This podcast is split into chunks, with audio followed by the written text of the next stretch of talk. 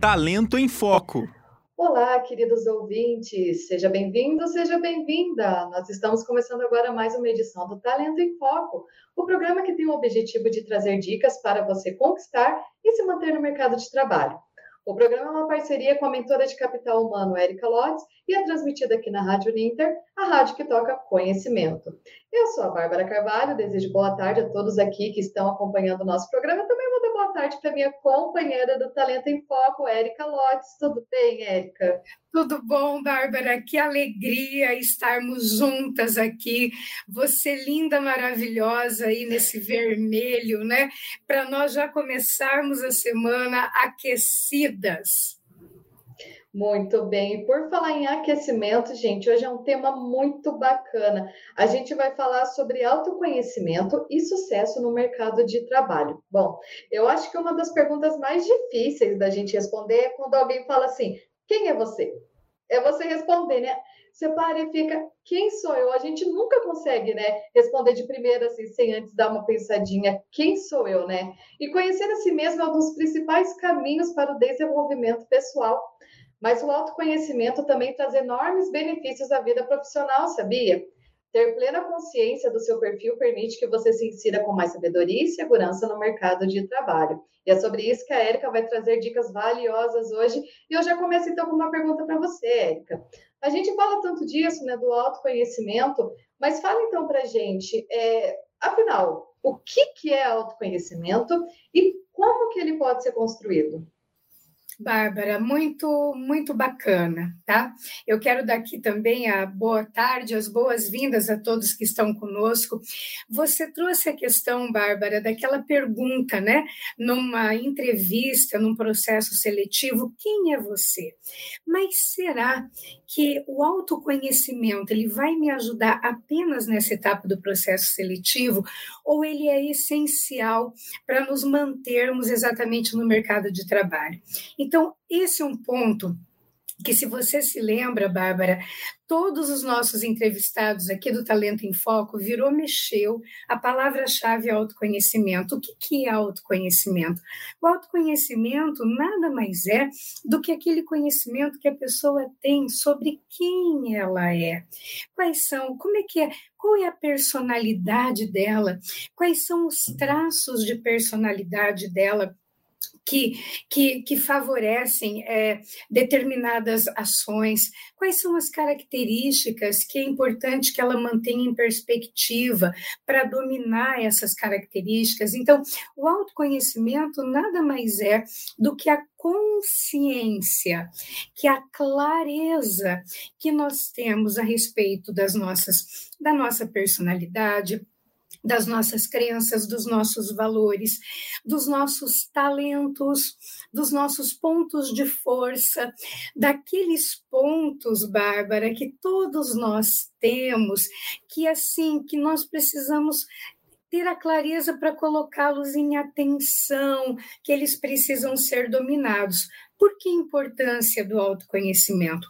Sobretudo em relação a esses pontos de observação enquanto nós não temos a clareza de quem somos nós, nós podemos deixar que algumas características da nossa personalidade nos domine. Mas no momento em que nós temos determinada clareza e conhecimento. Por exemplo, se eu, se eu sou uma pessoa que eu tenho uma alta emocionalidade negativa e eu tenho uma tendência à melancolia e eu sei disso, então eu vou acolher isso de forma diferente, vou ficar de olho porque o que, que acontece? A personalidade ela é uma tendência, ela não é um destino. São traços mais ou menos é, é, constantes na nossa, na nossa vida, né? Só que no uhum. momento que nós temos essa clareza, nós podemos ter outras escolhas comportamentais.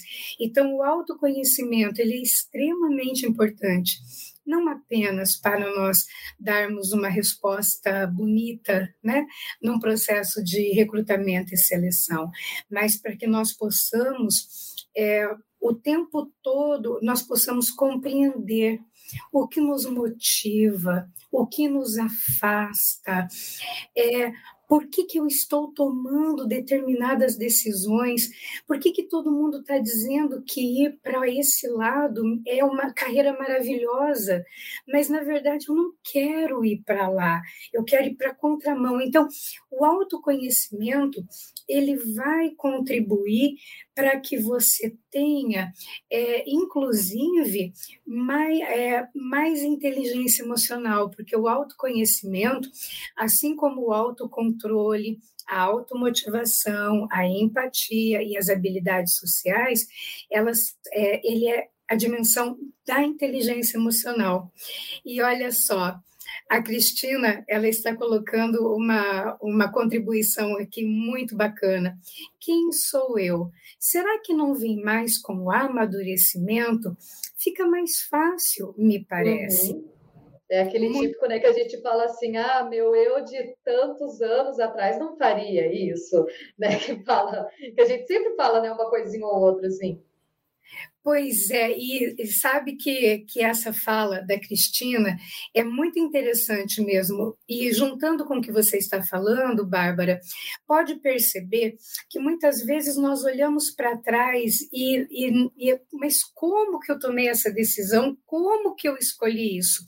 Mas a escolha foi feita, a tomada de decisão foi feita a partir do, do recurso interno que você tinha naquele momento. Então, no momento em que nós amadurecemos, que nós apreciamos as experiências, porque o aprendi, não adianta nada eu ter experiência se eu não extraio dessa experiência um entendimento e algo que me fortaleça. Então é muito interessante olhar para que as nossas decisões com certeza nós vamos amadurecendo e o, o autoconhecimento ele vem principalmente de um desejo de investigação. Então, um olhar para dentro de si mesmo, é, porque, sabe, essa questão, essa curiosidade mesmo, o que está me levando a fazer isso? O que, que, me levou realmente a tomar determinada decisão? Por que eu penso dessa forma? O que, que está alicerçando essa minha conduta? O que é importante para mim?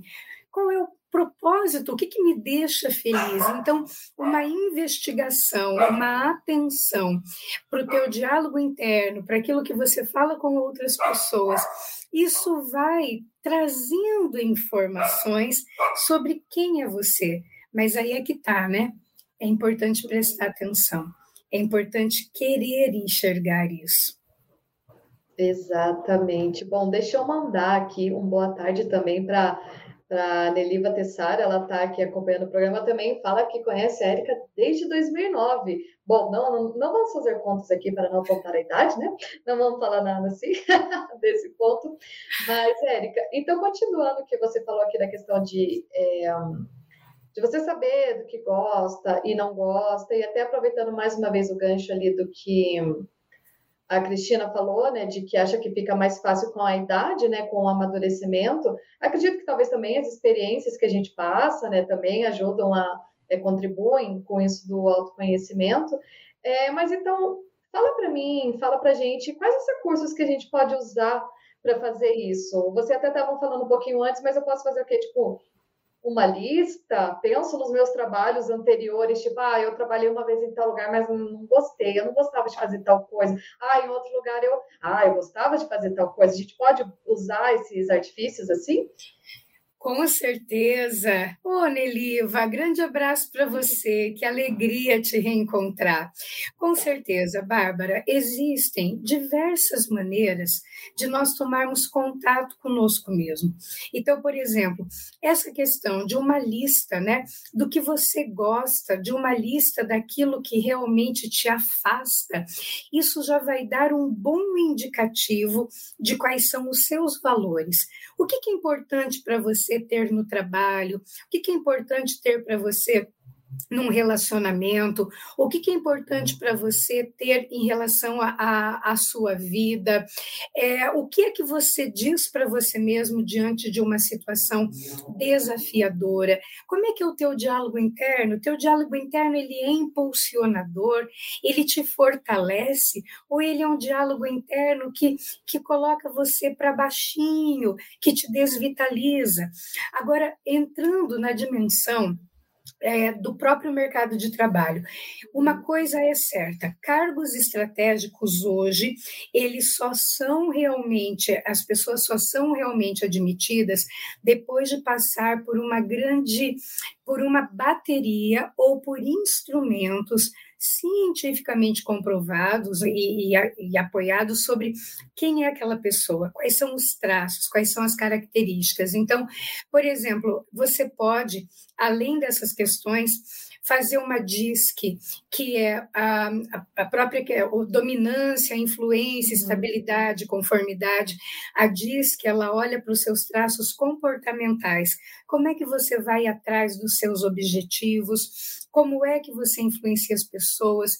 como que você lida com o ritmo, como que você lida com detalhes. Então, os mapeamentos de perfil comportamental, eles contribuem demais para termos a clareza. Hoje, existe também uma, uma ferramenta que tem sido amplamente utilizada pelas organizações, que é o Big Five. O Big Five nada mais é do que um inventário da personalidade, e hoje, com a questão da própria inteligência artificial, esse inventário ele foi muito apurado por meio de linguagem natural e tudo mais, que ele trata ele dá uma clareza sobre cinco dimensões da personalidade que nós não somos dicotômicos. Então, por exemplo, você não é ou introvertida ou extrovertida, você tem uma uhum. escala. E o Big Five, ele traz uma. É um dos instrumentos que realmente é, eu, eu mais aprecio, porque ele, ele tem cinco dimensões da personalidade, e cada, cada uma dessas dimensões tem seis facetas facetas e a qualidade de informações que ele dá a nosso respeito. Então, o Big Five, aqui para quem está nos ouvindo, por que Big Five? Porque trabalha com cinco dimensões, é um modelo também chamado modelo Ocean, que ele vai olhar a tua abertura à experiência, ele vai olhar a tua conscienciosidade, que tem a ver com a responsabilidade, com você é, fazer as coisas até o fim, né? Porque, por exemplo, se é, existe, se você tem uma baixa conscienciosidade, pode ser que você tenha uma tendência maior à procrastinação, uma tendência maior a abandonar alguma coisa quando aquilo não está dando prazer. Ah, o outro traço é a questão da extroversão ou da introversão, tem o traço da amabilidade, o traço do neuroticismo. Então essa ferramenta, ela nos ajuda a tomar consciência de uma série de características nossas, o que é que nos trazem como pontos fortes essas características para você realmente se manter no mercado de trabalho e aí olhar para aquelas características que nos fragilizam, é, isso é essencial também, porque é, é neste momento que você passa a vigiar aquilo e identificar se esse meu traço, essa minha característica, ela pode me colocar em saias justas em, no mercado de trabalho, então que outra escolha eu tenho. Uma outra maneira, além dos inventários comportamentais, além de você fazer um diário, além de você de repente, é, fazer uma lista daquilo que te deixa feliz, daquilo que não te deixa feliz, daquilo que te irrita. Uma coisa muito bacana também é estar aberto a feedbacks, porque existe é, uma coisa muito bacana, né? Que existem características que são muito claras para nós e nós conhecemos, mas existe uma área que é chamada de eu cego, ou seja, as pessoas que convivem comigo, elas enxergam perfeitamente essa característica ou esse comportamento em mim, mas eu não consigo enxergar. É como se fosse uma autooclusão. Então, é, não às vezes, não sei se você já ouviu essa fala, ah, mas você não se enxerga. E, e é fato, em algumas dimensões nós não nos enxergamos mesmo. Daí a importância de estarmos abertos à questão do feedback, ouvir com carinho de que maneira o que essa pessoa está me trazendo está me sinalizando, de repente, para um comportamento que pode estar dando um impacto meio perigoso nos outros ou algo que está detraindo é, em relação à minha imagem. Agora, uma coisa que é muito importante para o autoconhecimento, para você nutrir esse autoconhecimento, é estar o tempo todo se observando, o tempo todo em investigação.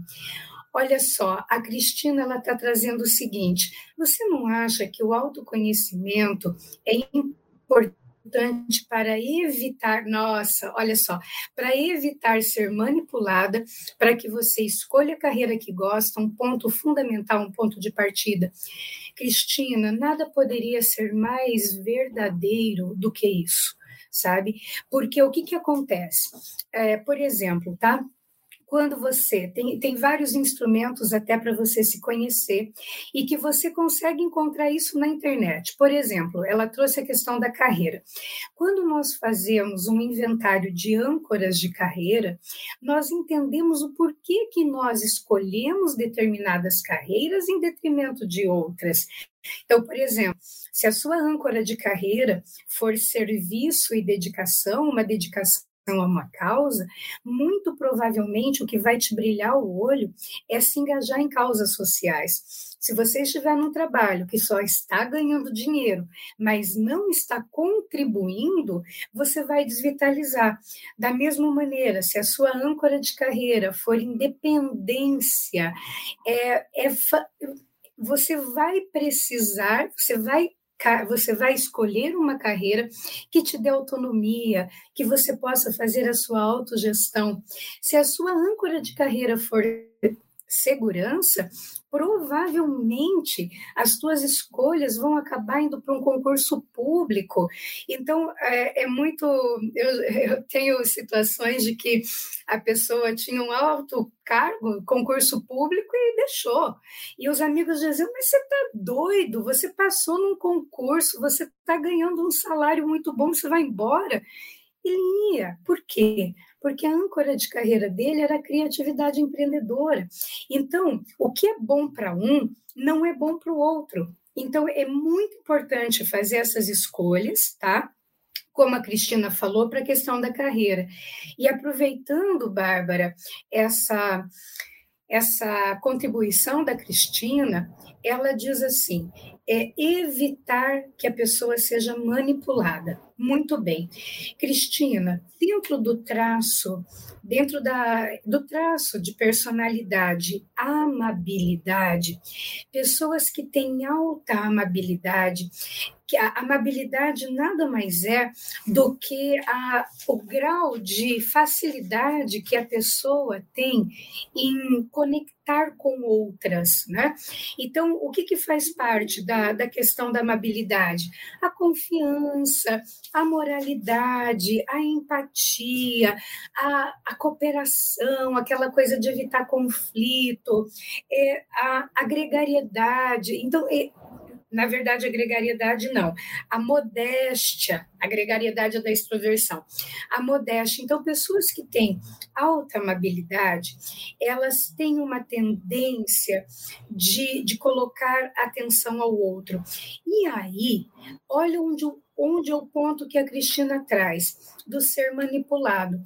Se você está em contato com pessoas que têm baixa amabilidade, que têm baixa moralidade e que percebe esta sua característica, existe uma grande probabilidade dessa pessoa mani tentar manipular a pessoa de alta amabilidade. Então, é muito importante ter este conhecimento, porque se você tem uma altíssima amabilidade, isso faz com que você provavelmente seja uma pessoa muito fácil de conviver, porque a pessoa de alta amabilidade ela é doce, ela procura resolver as coisas no diálogo, ela tem, ela faz de tudo para a cooperação neste protocolo de análise é o evitar conflitos, então ela não é combativa.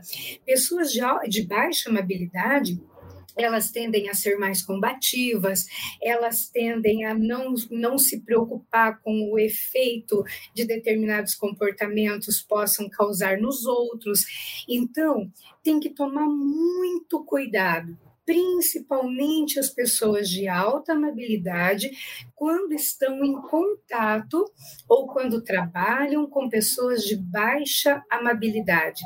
E aí né, se junta a questão da baixa moral, aí uhum. a pessoa que, que é a questão de pessoa que tem alta moral, ela, mesmo que você tenha a oportunidade de manipular, ela entende que isso não é certo e ela não vai fazer. Então é, é vigiar, porque sabe qual que é a tendência? É a questão de nós, é, a projeção ela é muito forte. Então, uma pessoa de alta amabilidade, ela confia nos outros. E nós tendemos a, a projetar conteúdos internos no outro. Então, você vai tratar o outro da mesma maneira com o teu filtro o quanto a tua alta confiança, então não vai desconfiar. Então, isso que a Cristina está trazendo, é muito interessante, porque se você está de olho que você tem alta amabilidade, tem que tomar cuidado para perceber movimentos de manipulação. Isso só para falar de um traço que a Cristina trouxe. E aí ela diz assim: Eu tenho mestrado em envelhecimento humano e vejo o quanto é importante a escolha e trabalho com isso com os alunos da Uninter. Olha aí, Cristina, nossa parceiraça aqui da Uninter. É muito importante porque uma escolha de trabalho é, é um casar consciente. Não que você vai ter a mesma carreira para o resto da vida. Né? Aos 40 anos, existe um estudo aí que nós já mudamos algumas vezes de carreira, mas é importante conhecer, sim. É, é, e como que isso pode impactar fortemente no mercado de trabalho. Então vamos lá, né? Pessoas, uhum. é, vou falar rapidamente de cada traço. O traço da abertura à experiência. Então, se a pessoa ela gosta de experimentar, ela gosta do novo, ela gosta da, de conhecer culturas diferentes, ela lida com improviso, tranquilo para ela pegar, é, ir para uma área ou para um trabalho que que ela vai, ela não, não precisa necessariamente ter tudo muito muito seguro, muito claro. Agora, se você for mais conservador, provavelmente a sua escolha de um trabalho vai ser uma carreira mais estruturada, mais planejada, que não te dê tantas surpresas assim. E olha a importância do autoconhecimento, porque se eu não tenho uma consciência de quem eu sou, eu posso me comparar com a Bárbara, por exemplo. A Bárbara é super comunicativa e tal, nossa, mas eu tenho um defeito, porque eu não consigo ser como a Bárbara. Você não tem um defeito, você tem uma característica, não é? Então, a, a, de repente, a característica é uma é, é diferente. E a questão aqui não é o certo ou errado, mas a questão é no momento em que você se conhece, você se acolhe e vai fazendo essas escolhas que permitem é, que você permite que você se sinta no seu lugar, que você se sinta na tua área de excelência. É, um outro ponto que é muito importante, né, do autoconhecimento, vou pegar na conscienciosidade, que é uma é um trato de personalidade que dentro desse trato ele tem ali o foco, a cautela, a autoeficácia, a autodisciplina. Então, se você tem uma alta conscienciosidade, provavelmente a responsabilidade, aquela coisa de é, combinou, cumpriu, vai lá, vai fazer, não está agradável, não tem problema, eu dei a minha palavra, eu vou até o fim. É, cautela, né? Vou olhar com carinho, vou tomar cuidado com as minhas decisões. Agora, vamos imaginar, a pessoa que tem baixa conscienciosidade ou tem um trato uma faceta da conscienciosidade mais baixa, é importante manter aquilo em perspectiva. Vamos supor que você tem o teu foco é baixo. Se o meu foco é baixo, isso me diz o quê? Que é importante que eu mantenha atenção nas Então, com isso, nós vamos jogando o autoconhecimento nos permite jogar luz nesses pontos que requerem atenção. Vamos supor, se a cautela é baixa, antes de uma tomada de decisão, é importante que eu avalie o impacto, é, como nós chamamos de verificação de ecologia, que é o impacto daquela tomada de decisão em todo o sistema. Se, por exemplo, né, a, a minha tendência a auto, a, a, meu, meu foco, a minha disciplina. Se a minha disciplina ela está um pouco frágilzinha, eu já sei que é nela que eu preciso dar um carinho, porque se a autodisciplina ela ela está baixa, eu tenho mais facilidade para procrastinar. E isso, em termos de mercado de trabalho, de carreira, de imagem, pode não favorecer tanto a pessoa. Agora, uma coisa que é muito importante entender que a personalidade, ela é sim um conjunto de traços mais ou menos estáveis ao longo da nossa vida. Ela tem origem em grande medida genética, ela tem origem social, mas existe uma partezinha dela que são os projetos pessoais. Então, se você olha lá, né? é, que tem, vamos supor, o traço da ordem baixo, que tem a ver com a organização, você pode colocar atenção, você pode não ter, vamos vai, colocar isso como análogo a um jardim. Vamos imaginar que a organização seja uma florzinha, e tem pouquinha florzinha dessas no jardim você pode buscar fora e você pode fortalecer o jardim. Daí a importância da, do autoconhecimento. E da mesma maneira, uma questão muito interessante, hoje se fala muito de, da importância de inteligência emocional, inteligência emocional. Sim. Pessoas que têm baixo neuroticismo ou emocionalidade negativa, que é a, aquela tendência a se conectar com eventos negativos, com a melancolia, ela tem uma facilidade maior de ter equilíbrio emocional. Pessoas que têm alto neuroticismo, ou emocionalidade negativa, tem que cuidar um pouquinho com a vulnerabilidade ao estresse, com de repente a raiva, com a, a, o quanto se importa com o que os outros vão dizer, né? Muitas vezes a pessoa diz assim: ah, eu não falo em público porque eu não sou extrovertida como a Bárbara. E na verdade, falar em público não tem nada a ver com extroversão. Pessoas que têm dificuldade de falar em público é, têm é, que olhar para um tracinho do neuroticismo, que é exatamente aquele traço que fica muito preocupado com o que os outros vão pensar. Uhum. Então, se você tem isso, e você toma essa consciência, você vai, é, é como se você tivesse assim, né? um monstrinho ali. Você sabe que ele está ali, mas você dá um jeitinho de dar uma domesticadazinha nele.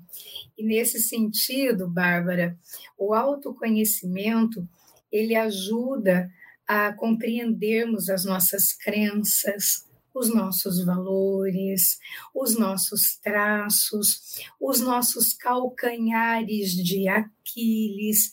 E no momento que nós observamos isso, nós podemos, no momento que temos clareza, nós podemos criar estratégias de gerenciamento desses traços que podem, é, de repente, é, que precisam de uma certa atenção para que a gente possa chegar onde efetivamente nós desejamos na nossa carreira.